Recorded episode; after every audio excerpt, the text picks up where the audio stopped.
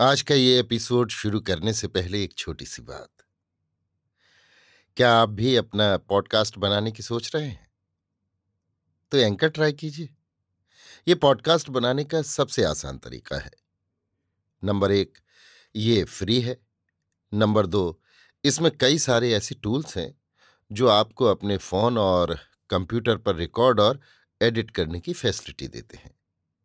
Number तीन आप अपने पॉडकास्ट को डिस्ट्रीब्यूट भी कर सकते हैं, जिससे इसे स्पॉटिफाई और दूसरे प्लेटफॉर्म पर सुना जा सके। तो डाउनलोड कीजिए फ्री एंकर ऐप या विज़िट कीजिए एंकर डॉट एफ़ पर अपना पॉडकास्ट स्टार्ट करने के लिए। ये तो थी एक छोटी सी जानकारी, और अब शुरू करते हैं एपिसोड का सिलसिला। तो आज के एपिसोड में लीजिए सुनिए।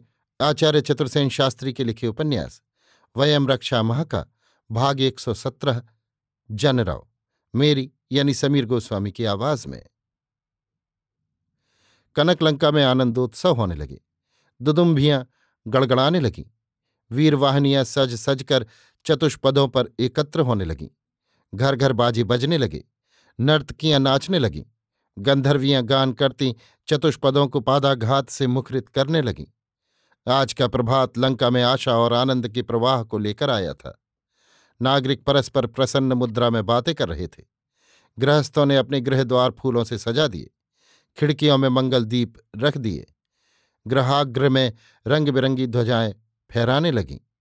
अपने सौरभ से पुरी को अपूर्यमाण कर मलय मारुत पुष्प गंध आमोद में व्याप्त हो गया। रात भर लंका ने जागरण किया, यज्ञ अनुष्ठान किए, वेद ध्वनि की। वीरेंद्र कल राम को मारेगा, लक्ष्मण का भी वध करेगा।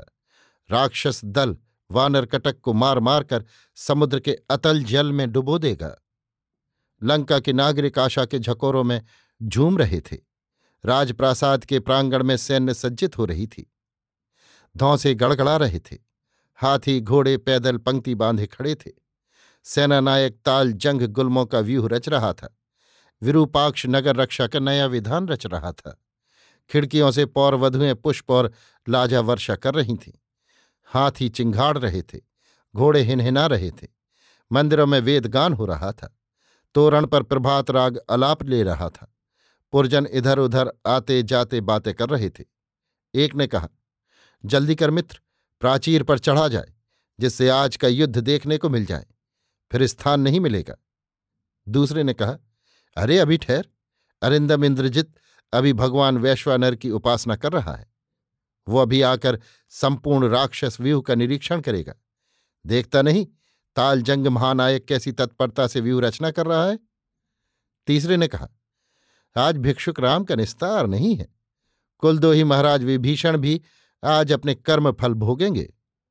चौथे ने कहा, अरे वो मायावी राम तो मर मर कर भी जी उठता है। देवगण उसके पक्ष में है। तो क्या हुआ? देवराज इंद्र के वज्र को व्यर्थ करने वाले अरिंदम रक्ष राजपुत्र आज काल पुरुष की भांति सब देवताओं के प्रयत्न व्यर्थ करेंगे। चलो प्राचीर पर चढ़कर देखें। प्राचीर पर चढ़कर क्या होगा? अरिंदम इंद्रजीत तो पल भर में ही राम को मार डालेगा।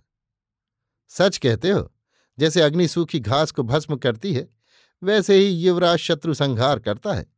उससे युद्ध पृथ्वी पर और नहीं है। अरे देखते रहो, अभी एक मुहूर्त में वो उन दोनों वनवासियों को मार, अधम विभीषण को बाँध कर ले आता है।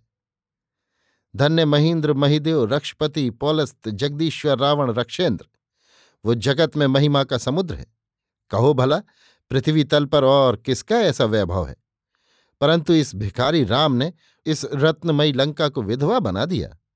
देखो, समुद्र तीर पर पर्वत के समान कुंभकर्ण महाराज समरभूमि में पड़े हैं। भला इस बात की भी कोई कल्पना कर सकता था। अरे, तभी तो लंका के हेमकूट के समान गगनचुंबी प्रासादों की हाथी दांत जड़ी खिड़कियों और स्वर्ण द्वारों से निहत वीरों की मिलान वदना राक्षस वधुएँ साश्रु नयन समर क्षेत्र की ओर देख रही हैं। हाँ भाई, सच है। लंका की भांति वैभव इस लोक में भला कहाँ था? पर जगत में स्थिर कौन है? सागर तरंग की भांति एक वस्तु आती और दूसरी जाती है। चलो भाई, चलो। देखें अब तो प्राचीर पर नरमुंड दिखने लगे। अभी आप सुन रहे थे आचार्य चतुर्सेन शास्त्री के लिखे उपन्यास, वयम रक्षा माह का, भाग 117 सौ सत्रह जनरव मेरी यानी समीर गोस्वामी की आवाज़ में।